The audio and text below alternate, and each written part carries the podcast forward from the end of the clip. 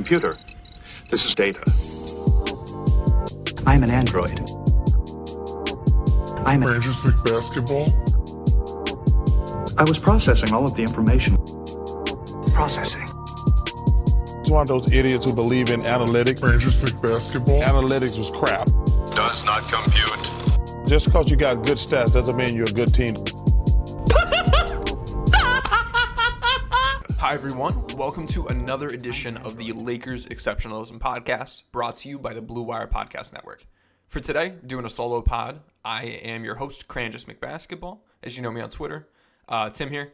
And we are going to dig into the Lakers offense. And instead of just me monologuing on, on what I think is important and things I'm looking for and things I'm worried about, I went out and I asked you for your questions. And we got questions from the Discord, questions from Twitter, and I threw them all together in uh, Google Docs so I could just scroll through, see the questions, and it turned out to be like nine pages. So this might be more than one podcast. We don't want to go too long today, but we're really going to dig into some of those hot topics that you are curious about, that you're excited about, that you're worried about. And right off the bat, a couple things that aren't fully offense related, but I got asked quite a bit were starting five prediction. Russell Westbrook, LeBron, AD, they're going to start. If Marcus Gasol is with this team day one of the regular season and he's he's playing, he's not retired, he's not he hasn't been traded, he hasn't been cut, I would anticipate he starts. And then I'm going to say Kent Bazemore at the two. The two guard is really where you can go a lot of different ways. And I think it's important to not look at what you're putting together as like hockey lineups where you have a starting unit and a bench unit. And you, you need to try to have both of them be as balanced and, as good as possible. Things stagger, players stagger, the lineups that you're putting together, especially with the Lakers this year, a lot of different things work. So to start with, I mean, Bazemore's solid as that two guy because he can space the floor, he can handle the ball a little bit and, and be a you know, attack a closeout. But defensively, he is the best chaser option available. That is still, a, you know, a solid offensive spacing player. So that is why I'm putting him in as that two spot. You've got LeBron in there. He's going to be a shot creator. He's going to be a helper on defense. AD, and, and I can easily see this being AD starting at the five as well. That really shuffles up what you're doing, and I would only anticipate the Lakers do that if Gasol truly isn't going to be playing. But assuming Gasol is, I still think AD can get two thirds of his minutes per game at center. I'm not going to start that way because I think it's easier to get everything to flow starting with a traditional five and then moving to AD at the five. But it's, I mean, it's really semantic. Starting doesn't matter. Um, generally, starting equates to more minutes, but with AD, we know the minutes are there anyway. It's just a matter of what positions he plays them at. And so it's, I mean, it's already not quite an apples for apples thing, but it's even less so in this situation. So I really don't care all that much. I'm hoping AD plays between 50 and 75% of his minutes at center. And the Lakers are leveraging the centers that they have on this roster for the rest of the center minutes in the regular season. Once we get to the playoffs, unleash AD. Uh, one way this could go in the regular season is AD say, hey, I want that DPOY. I want to be a defensive force. I don't care about the wear and tear. Like, put me in at center. I want to do it. And they say, okay. And they do. And if they do, we're going to see a more impactful regular season AD than we've seen in years, than we've seen as a Laker. And we, for the first time, might be seeing a true defensive player of the year candidate. Not just the most talented guy, because he's been one of the most talented defensive players.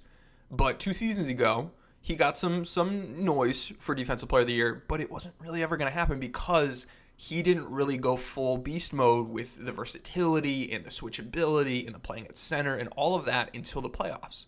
And we see this in the data. We saw it in the film. Like, if you don't believe me, if you didn't want to go back and watch all the games, we could see that in the data where all of a sudden his matchup difficulty, his versatility, all these things jump, his impact jumps. That's why. When, when you make AD more of just kind of a vanilla defensive player, even though he's really, really good at what he does as a perimeter big, rotating and being a help defender at the rim and everything he can do, if you don't pull out all of the bells and whistles with him, he's not going to be as impactful as he could be. And that's, I mean, that makes sense. That's fine. You don't need that in the regular season. But if he does end up starting at the five, that's the kind of guy we could potentially be looking at. And some of it depends on scheme coverages and, and uh, pick and roll coverages. But that's that's how that could look. So Russ, Bazemore, LeBron, AD, Gasol. I think is is how I'd start to close. I'm gonna have AD at the five. Russ and LeBron are still gonna be in there. I'd like Bazemore in there as well, and I like Trevor Ariza in here. Ariza is someone that I think with this lineup, you've got five guys here that can switch a bit, that can play up some positions, down some positions. Uh, you've got some spacing. Now, with Bazemore and Ariza, you don't have two of the best three point shooters between the two of them and then Nunn and Monk and Ellington. But you have the two guys that space the floor while being pretty solid defenders. And I, I think you can throw Nunn in here as well. Monk is someone I, I struggle to see because teams will go at him, they'll target him. Uh, THT from a spacing standpoint, I just I don't know that with this group with the three stars in there at the same time, what he adds offensively is worth what he takes away offensively and defensively. So it, it, there's a lot of different ways you can go, but that's what I'm going to throw out there. That's my official closing five and starting five prediction. But again, it's it's all a fluid thing. A lot of this depends on how the team is going to be running things. If they're running different pick and roll coverages than I'm anticipating, or doing different things offensively than we're anticipating that you know changes the way you should look at things. Uh, so we're gonna adjust as things happen. We're not gonna lock into a take and pound the table about it, but we're gonna you know see how this plays out. But for right now, I think that's what I'm looking at. I wouldn't be surprised. I'm not gonna be upset if if Monk starts or Nunn starts or Ellington starts. There are a lot of different ways this could make sense. So I'm not going to get worked about it, worked up about a starting five. The closing five can also depend on who you're playing and what kind of defender you want out there. So lots of different options. Not a huge deal, but you know that's what I'm thinking right now. For a playoff rotation, if you had to pick like ten guys, you've got Russ, you've got Nunn, you've got Bazemore, Ariza, LeBron, AD, Dwight. I'll say you're gonna have another center in there, not not a third center, but a second center. Uh, I'll say THT. I think Melo, just based on positional scarcity, like he's got to play. And we'll say Malik Monk. It could be Ellington, it could be Monk. It could that that position, that tenth guy can go a number of different ways.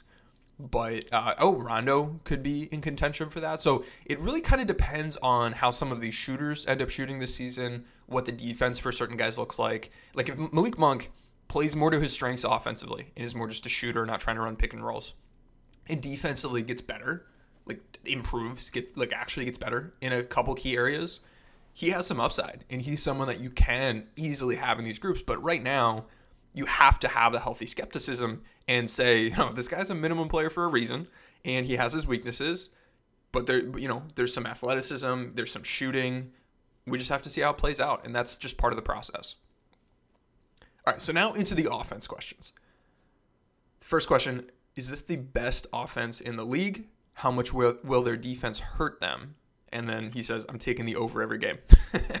if you take the over every game, I, don't know. I'm not going to endorse that strategy, but I will certainly be rooting for more points every game. That's definitely more fun. Anytime you're taking the under, it's it feels like you're just rooting for for fun to not occur. So never a comfortable or fun place to be in rooting for the under or betting the under. Now, is this the best offense in the league? I don't. I mean, you. I, I can get there, but right now you have to say Brooklyn's gonna have, or they should have, the league's top offense. Who gets injured between them and the Lakers and other teams will obviously impact this. But everybody healthy from day one, I would anticipate Brooklyn probably should have the top, top offense. They just they've got role players that work. They just got Paul Millsap, or they're, they're I believe they're about to get Paul Millsap. That'll be a nice signing for them. And they've got three superstar guys that can just go score. like it's it doesn't really take time to work through X's and O's and all these different things when they have some continuity and they also have just their identity offensively should stay the same and they should be able to just go go play offense, figure it out, score a lot of points, go isolate between a smaller guard and Kyrie, a bigger guard and James Harden, and a guy like KD. Like you can go find a weak link on every defense and just go attack them. So if that team's healthy, that team is scary, and that team is probably going to be favored to win the title. We'll see what happens, but uh, yeah, I'll say Brooklyn's going to be the top offense. I'll say the Lakers have a chance to be a top five for for sure. I wouldn't be surprised if they're lower. I wouldn't be surprised if they're they're pushing for a top spot. It really comes down to uh, some swing players, and and I've talked about swing skill. So we know what certain guys bring to the table. They're known commodity. But within their game, it might be like, all right, we know what his defense is, we know what his passing is, we we know what his finishing is. His shot, his three point shot. He's had some up seasons, some down seasons. That is a swing skill for this player. If it works out, they're going to be great. If it does, well, not great, they're going to be good. If it doesn't work out, they're going to struggle. And that is the type of like on a player by player basis, the type of thing that like we don't have all of the answers for all of these things because there's always some variance. And with specific skills, sometimes guys go up, sometimes they go down, and the year after year stability isn't quite there the way it is for a lot of other players. So by by targeting those guys, often for the minimum contracts or cheaper contracts, you have upside built in. You're gonna churn through a couple of them probably if they don't pan out. These are these are darts uh, throws at a dartboard in a way, but that's how swing skills really factor into things. Now, I think the Lakers as a whole have several players that kind of match that, and as a team, they have some swing players. I'd say overall, like we know what LeBron is, we know what AD is, we know what Russ is. What is Kendrick Nunn? What can Malik Monk be? What kind of shooting is Kent Bazemore going to give us? What kind of shooting is Trevor Ariza going to give us? Is Marcus Gasol playing? Is Marcus Gasol looking good? Is he looking not good? Like go go watch some Marcus Gasol film before he got COVID, and he looks like a completely different guy than after he got COVID. And there's definitely the, the Lakers fan base, and I think all fan bases can really get a hive mentality at times where they point out something somebody's bad at, and, and then you just see it more, and then you're, uh, you know, everyone's like, yeah, this guy stinks, you know, bench him, trade him, cut him, and things can they things can snowball a little bit quickly. And I think this past season, we and I know as a Discord we got too low on Marc Gasol, and we had to do some course correcting over this offseason. Go back on some, you know, watch some film, be like, oh, you know what? Actually, this wasn't all that bad. it felt bad in the moment, but it wasn't all that bad. And that can help, you know, remove the emotion of a playoff series, remove the emotion of of trying to avoid a play in game. Like that can help get you more of a level head and, and better talent assessment. There's several guys though that like depending how Marc Gasol looks, if he looks like pre-COVID Marc Gasol who was a top top five center defensive impact player in the league during the regular season, that's very different from the guy that the Lakers got right after COVID. So how that turns out is is important. What Rajon Rondo looks like is important. Uh, Tom and I doing a pod on him and he has several skills that when he was a Laker, like the shot wasn't all that great. His finishing at the rim was okay. There are certain areas that he's gotten better, or he had he had a better season this most recent season with the Clippers that make me think like, oh, are we getting a, an even you know a more refined version of Rajon Rondo back? Because that would be something. Uh, but well, you know, lots of guys where I can see upside, and I can see the downside. So if the right things hit and and you've got Russ and Melo kind of buying into the roles they need to buy into and, and cutting down on some of the shots that with the Lakers team with this Lakers roster you'd consider them to be bad shots. This offense does have a top five ceiling. It, ha- it has a top one, top two ceiling. It just we, we have to see how those chips fall. Now, he also asks, how will their defense hurt them? I think there are two key ways your defense can hurt you. So one if your weaker defenders need to just play less because they're weaker defenders, I can certainly see how that hurts the offense. Like, let's say Wayne Ellington or, or Malik Monk, let's say they're doing great offensively, they're knocking shots down, they're, they're uh, Ellington's a great go screen guy, off screen guy. Those things are really helpful to the offense, but if their minutes are limited because their defense isn't good enough, that certainly hurts your offense. So that's one piece of this that could play out. And knowing Frank Vogel, it will matter. So, you know, of any team, of any coaching staff, this is a staff that if you're not playing defense, you're probably not going to play. We just saw uh, Ben McLemore not really do all that much with the Lakers, even though he was supposed to be that shooting guy that came in uh, and on a team of guys that couldn't knock down shots, still wasn't able to get on the court because his defense was not up to the standard that the Lakers had. The second piece of this is that you're going to be less effective offensively when you're taking the ball of the rim compared to getting a steal or getting a rebound and running. Even if LA is an awesome running team, if their defense is bad enough that like opponents are just scoring a lot and they need to inbound the ball, they're not going to be able to run as often, and that is a concern of mine. So you you have to care about, care about defense. You have to try on defense, and I think this Lakers team can be good on defense. If they are, that is directly going to feed their transition game, and that is going to help us see the best offensive version of this Lakers team. If the Lakers are a really poor defensive team, we will not see a top three offense. If they're a good defensive team, we have a much better chance of seeing a top offense because transition can be such, a, a key swing area for this for this team, for this roster. And I'll say Russell Westbrook, certainly part of that. He's going to help the team's ability to run everywhere he's been. They're they're running more and he is going to get a lot of those coast to coast, get a board, get a steal and just run it down the floor, run it down the floor, get a shot up.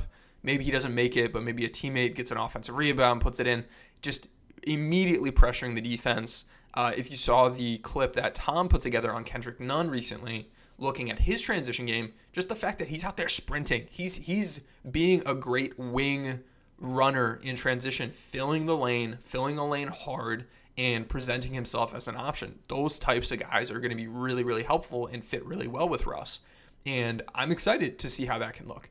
Now, we do have to reset expectations a little bit if we're looking at how Russell Westbrook teams have fared offensively from an offensive efficiency standpoint, even accounting for offensive rebounds and putbacks and all that. Looking at the difference between Westbrook teams' offensive efficiency after a missed shot is rebounded by him versus when a, a missed shot is rebounded by one of his teammates has been at times dominant and elite. And from in seven seasons from 2009 to 2016, there was like an eight point offensive rating boost just from when he would get the board. When when anyone else, when I don't know, uh, Steven Adams gets the defensive board, and then the, the OKC goes and runs, great, they're, they're they're good. When Russ gets the board and he's the one pushing, they're even better and they're, they're much better. They're scoring 125 points per 100 possessions, 130 points, 120 points, like dominant numbers. Now, once we get to 2016, 2017 and on, his volume has been even higher, but you can tell he's been forcing things. And that efficiency boost isn't there anymore. So it's good in that he's he's get when he gets a board, he's going to push. That's helpful. And he's seeking out more defensive rebounds on purpose to try to push.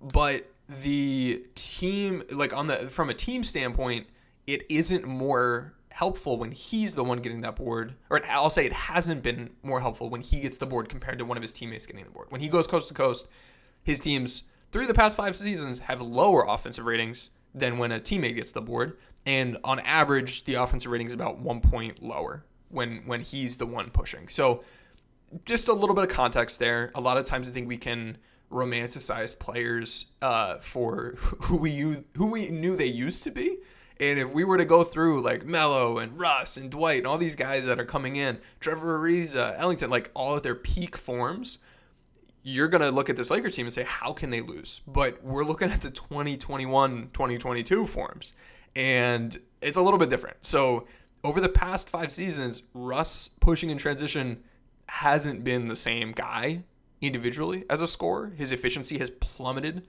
several seasons to being like really bad. Uh, and part of that is just I mean he's just forcing things. He's he's not going with the flow. He's getting down there. He's forcing shots up. If he can't get to the rim, he's taking jumpers that he shouldn't be taking early in the jump shot that for him are bad shots. And the only reason that he's able to overall have a solid transition impact is because of his passing. So b- big picture, it's still okay. You know, we want him pushing. If he is able to continue pushing but be a little bit smarter about his shot selection while still continuing to be a great passer, he can get back to that dominant form. And that is what this Lakers team is going to need if they want to get to that top three offensive rating uh, kind of threshold. So he hasn't been there recently. He can get back to that, hopefully. And it's going to take buy in on his part. He's got some great guys flanking him, running in transition and he's just got to you know realize that and, and make sure that he's aligned with the team's goals and trying to be the most effective they can and not forcing things up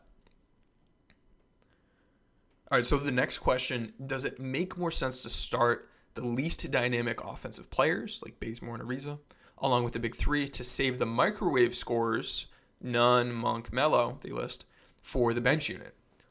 Or should we save a defender or two for that bench unit a la Alex Caruso? So roles matter, position fits matter, and this hints at that.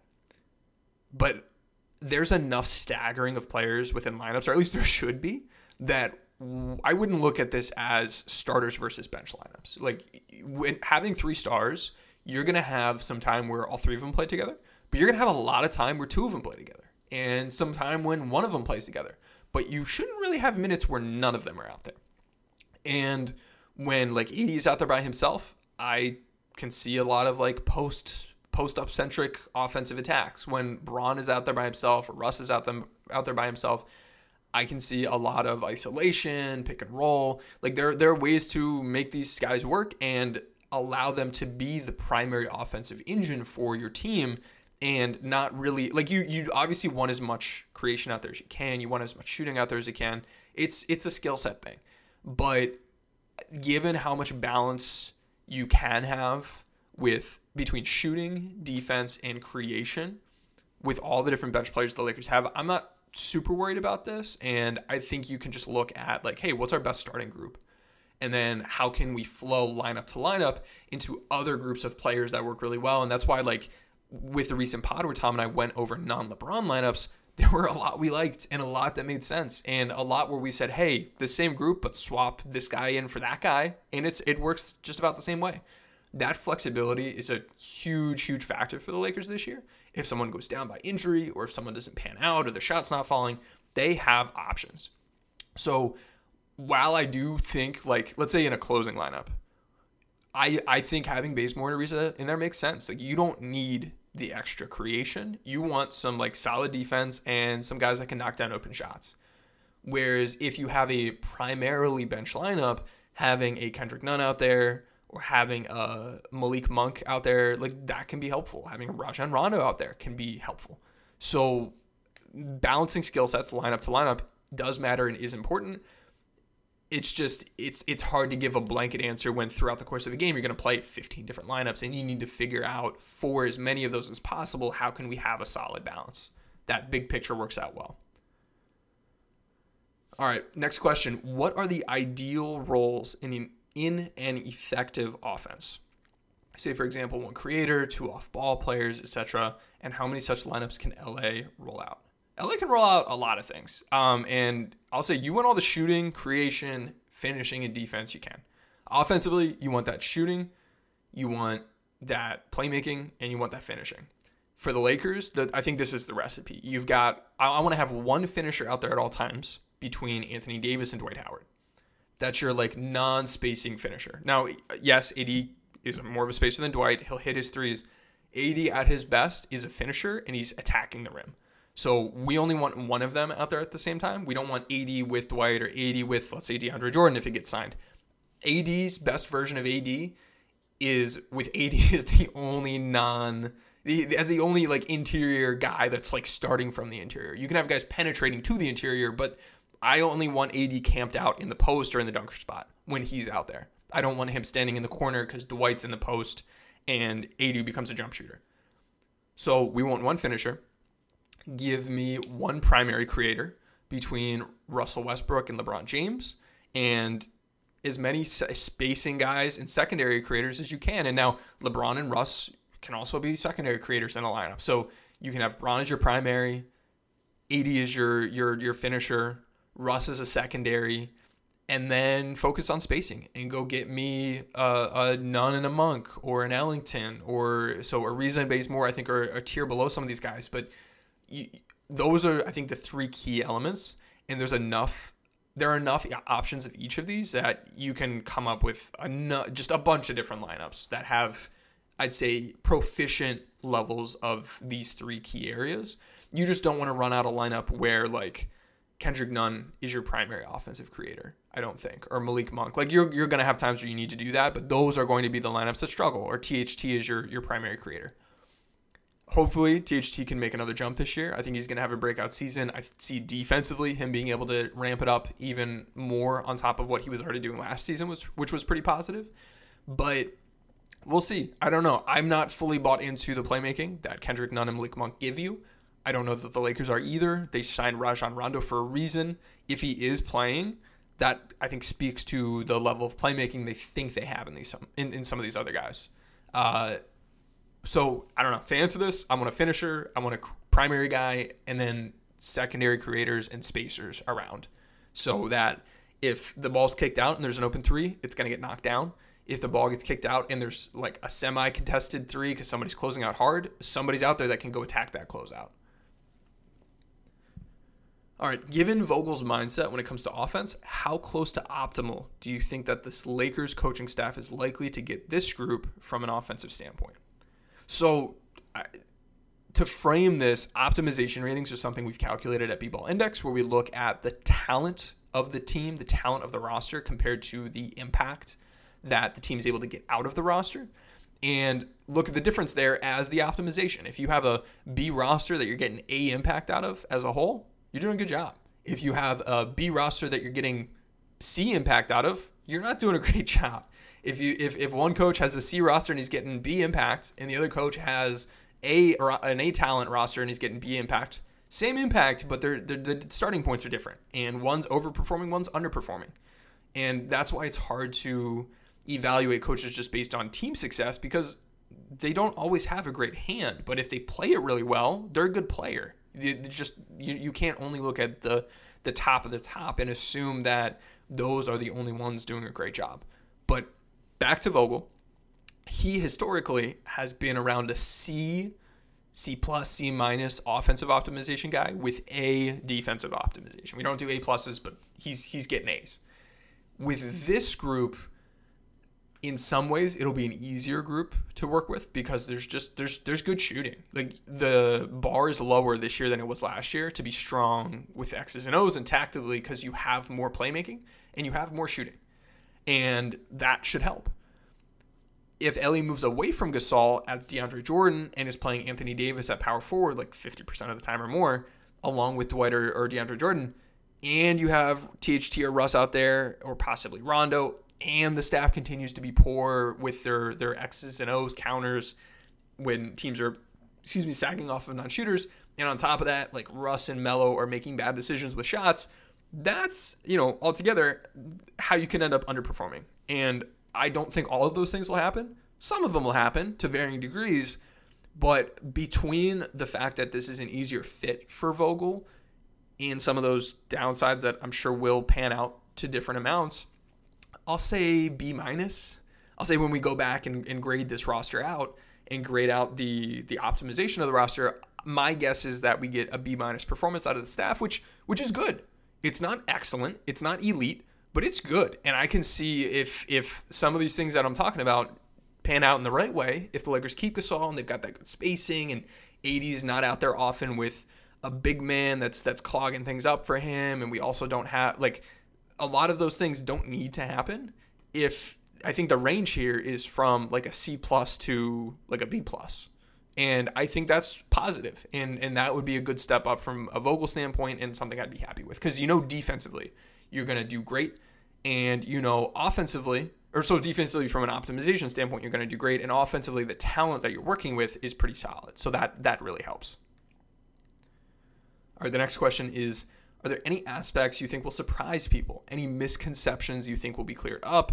What's my biggest concern right now? Uh, let's start with surprises, misconceptions. With lots of new players coming in and, and pieces needing to fit together in different ways, there's plenty of opportunity for misconceptions. I think right now, a little bit too much emphasis is being placed on what Malik Monk and Kendrick Nunn, some of these other guys can do in roles they won't need to fill for the Lakers. Like, I, good for you, Malik Monk, if you can do more than be a good like catch and shoot three point shooter. But on this team, you're going to be doing a lot more of that. Uh, in in speaking of Monk, there's also been a bit of overestimation with some of his offensive abilities. Like I get it, he is he's a great dunker. He's athletic. he's a poor defensive player, and that is going to impact his playing time. If we know anything about Frank Vogel, if you've been paying attention, that is going to matter unless he starts getting better, and that's something I'm hoping it happens. Uh, if if he can get better defensively, start of this some of this upside can be it, it has a chance to be realized. Because if he's improving offensively let's say he gets his pick and roll game to be better but his defense can't keep him on the court you're not you're really reaping the rewards. Uh, offensively he will at times be a pick and roll player but he's not been a good one. That's that's the thing like it's like a luxury for the Lakers to have Nunn and Monk and some of these guys be able to do some of that if like Russ were to go down but part of why I'm excited about their fit with this team is because they don't need to do that anymore because they haven't been great at that. This this Malik Monk was a guy who was benched on his own team this past year. He didn't play all that many minutes because of this and because of his injury. And if we look at his pick and roll ball handler offensive efficiency, he it's gone down season after season after season. The the, the Hornets don't want him running as many ball screens as he initially was. 21st percentile efficiency, 44th percentile than 24th percentile. That is not good. That is not average. That is not going to cut it on this team.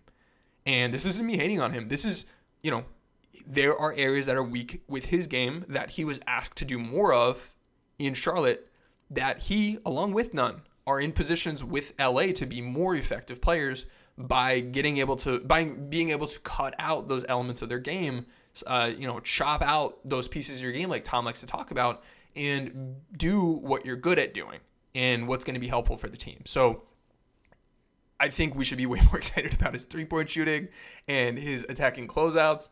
Uh, and, and, you know what he's able to do as a cutter or potentially an off-screen guy. He hasn't been an effective off-screen guy, but those are some areas of his game that will be more under the microscope because those are what going to th- those skills will be what matters on this team. I don't. I hope he's not running a bunch of pick and roll uh, you know, possessions, that wouldn't be a good sign. That would tell me he's either being misused or guys are, are injured.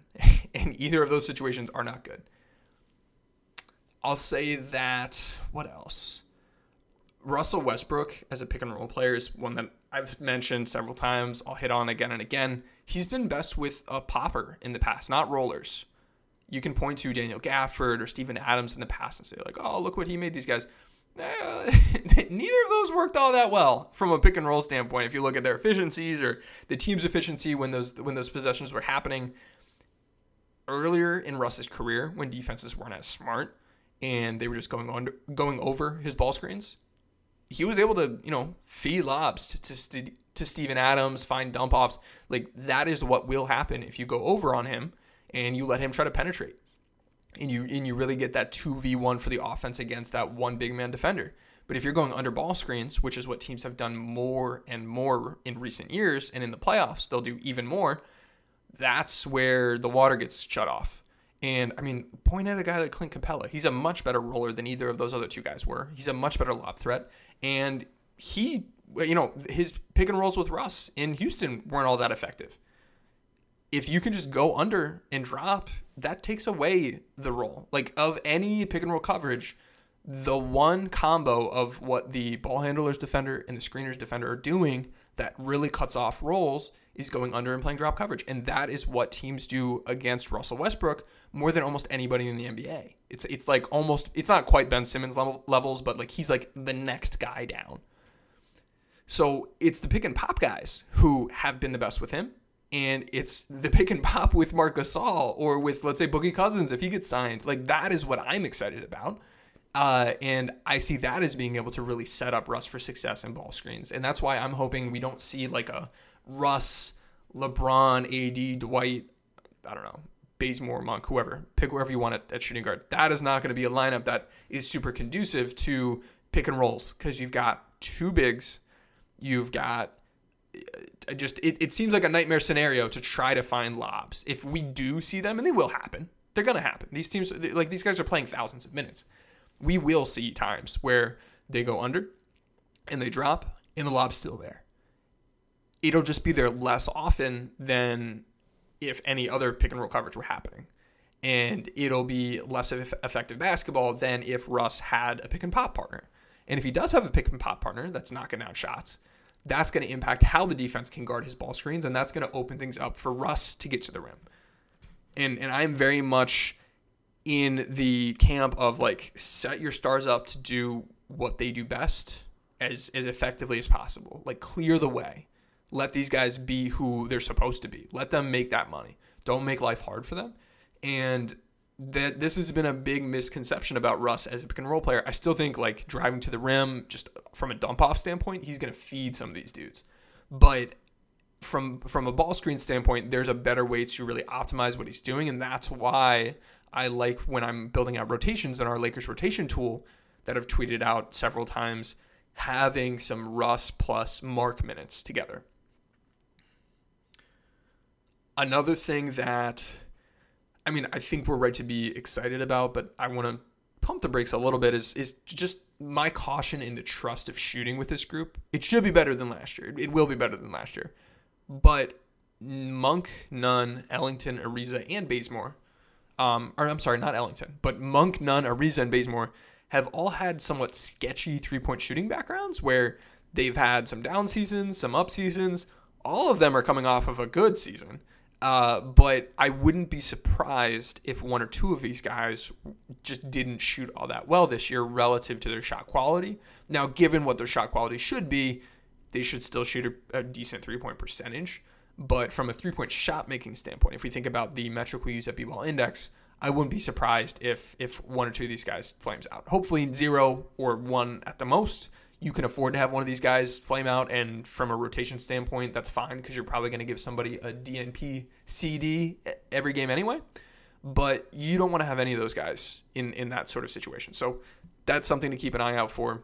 And I also have like legitimate worry as to how much we can expect Carmelo Anthony and Russell Westbrook to suddenly fall more into line with their scoring profiles in a way that matches their should be roles on this team. So like Melo, like Melo had been the third. He, he had the third most scoring possessions per game for Portland this past season. That's a lot.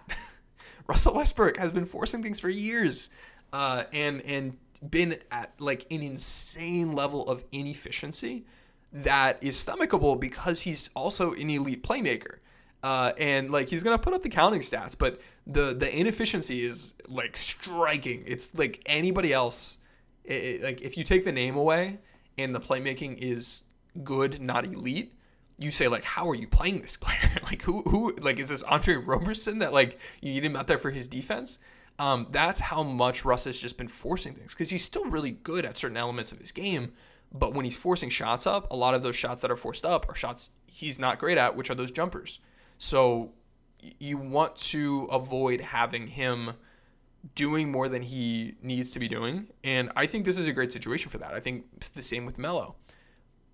But I also don't know exactly how. Like some of that will still exist. We're still going to see stretches for the where the two of them are forcing things, and among those stretches, we're going to see sometimes where it's working out really well, where we're going to see Melo ISO three times in a row, and all the shots are going to go in, and we're going to say, yeah, vintage Melo, and then he's going to have like six in a row another game where nothing goes in, and we're to like you know be upset with the dude. But that's just kind of what happens. So I, I don't know. Big picture, you want everybody kind of buying into a role and understanding the goals of this team and how to get there. And it'll just come down to who's buying into that. All right. Let's see. We'll do one more. If Rajon Rondo. No, you know what? We'll save that one. We're going to save that one. Let's do this one. If DeAndre Jordan replaces Marcus on this roster, how will that center rotation impact the offense? can it be similar to how the McGee Dwight combo did two seasons ago? This is a question I've gotten a number of times. I think it's a legit question to ask. So I'll say first defensively, uh, it'll depend on what ball screen coverages you run. If you're going to run like a drop coverage, yeah, you, you run that no man behind drop with uh, Dwight and JaVale. I'm sorry, not not JaVale, Dwight and DeAndre Jordan. Yeah, that's a that's a much better way to use them than like switching or doing what the Lakers did this past season offensively, I think, I mean, Dwight and JaVale that year were both better lob threats than like present day Dwight Howard and present day DeAndre Jordan, um, who are still both good finishers.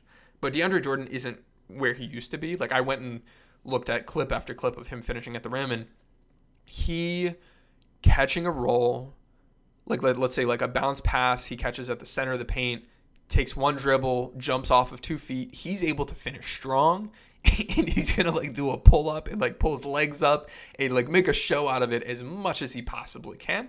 Which you know, just to remind you, like, hey, I'm very good at finishing. Uh, so so good for him. We're gonna see a good bit of that if he if he signs with the Lakers. But uh, whenever he was trying to catch a lob, and, and he was kind of jumping off one foot or, or, or you know didn't quite have a runway, the lift he was getting was not the same as it used to be. And I think that's to be expected. And, and his struggles there are part of the reason why the Nets aren't as excited about him, as well as the fact that like Nicolas Claxton is he's he's rising. He's he's gonna be good. Um, but DeAndre Jordan, I think you know he's gonna have good finishing numbers. He's not quite that same, like just like stand there. I can throw the ball in your general vicinity, and you're gonna smash it through the rim the way that uh, Dwight and JaVale were that season. But I still think, you know, he can do his job well. Uh, the thing about it is, if Dwight and DeAndre Jordan both finish well, both do their jobs well, part of the the problem here is just the nature of them on the court with AD makes it harder for AD to play inside, and it makes it more likely that he's going to be a jump shooter. It's just been reality. It doesn't. It hasn't really mattered who it is. It hasn't mattered if it's Dwight, JaVale, Montrezl Harrell, Andre Drummond. When he's out there with another guy that that is an interior player, AD becomes more of a jump shooter and he gets to the rim less. If he's shooting like 60% on his mid-range jumpers over a 20 game playoff sample, nothing matters schematically. Like there's you don't need to accomplish anything if you can always fall back on just an automatic, like unsustainably high, crazy uh, mid-range shooting thing from from AD, which you shouldn't be game planning for and banking on moving forward. But when it happens, it's special, and that's how you win a title. But when that's not happening, and you look at that larger sample, we see why even though Dwight and JaVale that season were doing their jobs pretty well offensively, like finishing really well. They did what we needed them to do even with that going well, their offensive impact wasn't impressive. 33rd percentile for Dwight, 24th percentile for JaVale McGee, using our offensive LeBron statistic. And that just speaks to, like, from a fit standpoint, the Lakers team as a whole isn't better when AD's playing with a center like that. It's better when he's playing center himself or he's playing with a spacing center. And so if we get AD playing the five and then Dwight playing the rest of the five minutes, or DeAndre Jordan also playing the rest of the five minutes, and they're out there playing with like a Trevor Ariza or a Carmelo Anthony, or hell, even LeBron James is their power forward with Dwight rather than AD, we're going to see the offensive impact rise. I think it just comes down to lineup construction and making sure that you don't have clunky skill set fits in there together. Uh, and, you know, that is really what's going to swing them from being still below average offensive impact guys, even if they themselves are doing everything right, and them being positive offensive impact players. So that's it for today. That's uh, thanks for being here with us. We've got a lot more on the way. I mean, I'm not even halfway through the questions that came in, so there's going to be some more of this, and uh, that's the show. Actually, you know what? Let's let's dig into one more. If Rajon Rondo were a food condiment, which one would he be? And would it be the same for playoff Rondo? So I think you have to pick something that is, you have to pick two that are similar but different kind of versions of themselves. So I'll say regular season Rondo is mustard.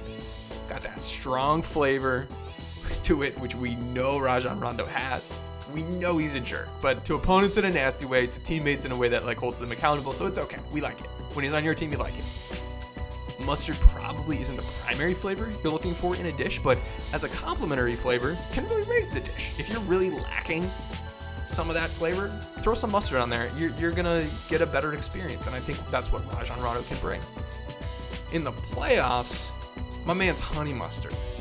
Same idea, but just elevated, and and can absolutely make a dish with its flavor. We have, I know we've been going, we've been cooking a lot at home and going through a bunch of recipes, and some of my favorite recipes feature honey mustard. And that is how Rajon Rondo can be. It's not what you need all the time. Like honey mustard isn't the right flavor for every situation. And there were playoff games where he was not the right flavor and it didn't work out well. But then there were also playoff games where it was just like, like this is exactly what we needed, and you won us a couple games. and overall, like really solid. So that is those are my thoughts on Rajon Rondo and the condiments that he would be. I love these questions. We need more questions like this. All right, thanks everyone for joining us. Signing off, Cranjus McBasketball, the Lakers Exceptionalism Podcast. Feel free to rate and review on iTunes, Apple Podcasts. Uh, sharing the pod helps us out. If you'd like to join our Discord server, go ahead and you know subscribe to the Patreon that we have, patreon.com slash cranjus, or go ahead and shoot over a five-star review, a screenshot of a five-star review to my DMs, and we can get you in that Discord server.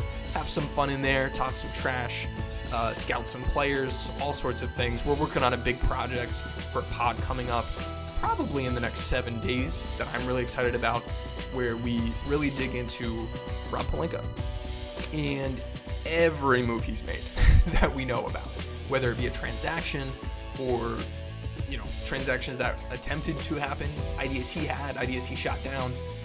Really digging into Rob Pelinka and everything he's done, evaluating it using a rubric, and really seeing how he grades out. So that's something I'm excited for. It takes a ton of work to do it right, but we're putting that work in. It's it's it'll be weeks in the making by the time you hear it, but we we hope you enjoy that.